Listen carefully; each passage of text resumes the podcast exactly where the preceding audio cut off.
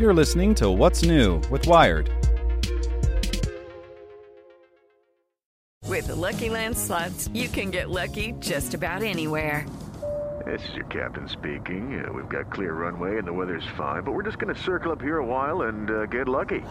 No, no, nothing like that. It's just these cash prizes add up quick. So I suggest you sit back, keep your tray table upright, and start getting lucky. Play for free at LuckyLandSlots.com. Are you feeling lucky? No purchase necessary. Void where prohibited by law. 18 plus terms and conditions apply. See website for details. Welcome to the most interesting thing in tech from Nick Thompson, editor in chief of Wired Magazine.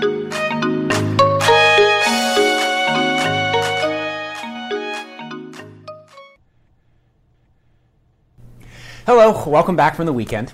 Most interesting thing in tech is something good from the Trump administration an American AI initiative, which the White House unveiled today.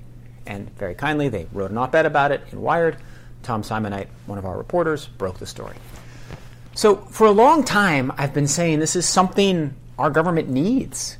Artificial intelligence is going to transform the world. It's going to change the way a lot of us work. It's going to change economies. A country that develops the best kinds of artificial intelligence will have huge advantages. China has had a massively aggressive a national AI strategy. Other countries, Canada, France, have had aggressive strategies. The US has lagged behind. So I'm glad we did something.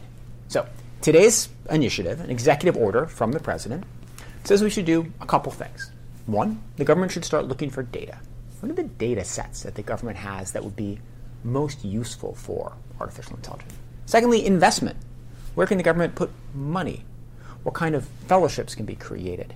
How can we begin the process of helping the workforce prepare for this era of chaos that's going to come? Third, standards.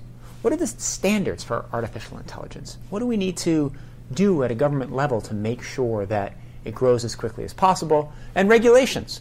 How do you regulate AI? How do you even think about regulating AI? It's a Pandora's box, as people who have watched this video series before know, since I've done a lot of conversations about it.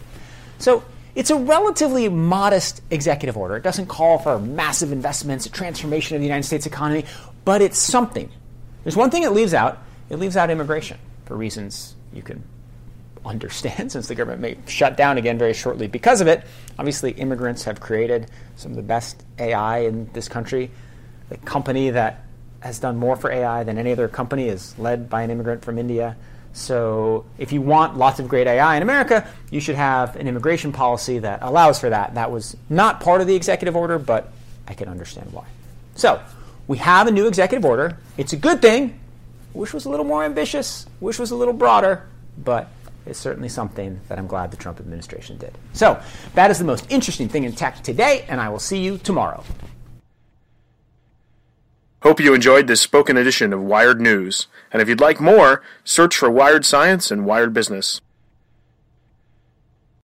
Join us today during the Jeep Celebration event. Right now, get 20% below MSRP for an average of 15178 under MSRP on the purchase of a 2023 Jeep Grand Cherokee Overland 4xE or Summit 4xE.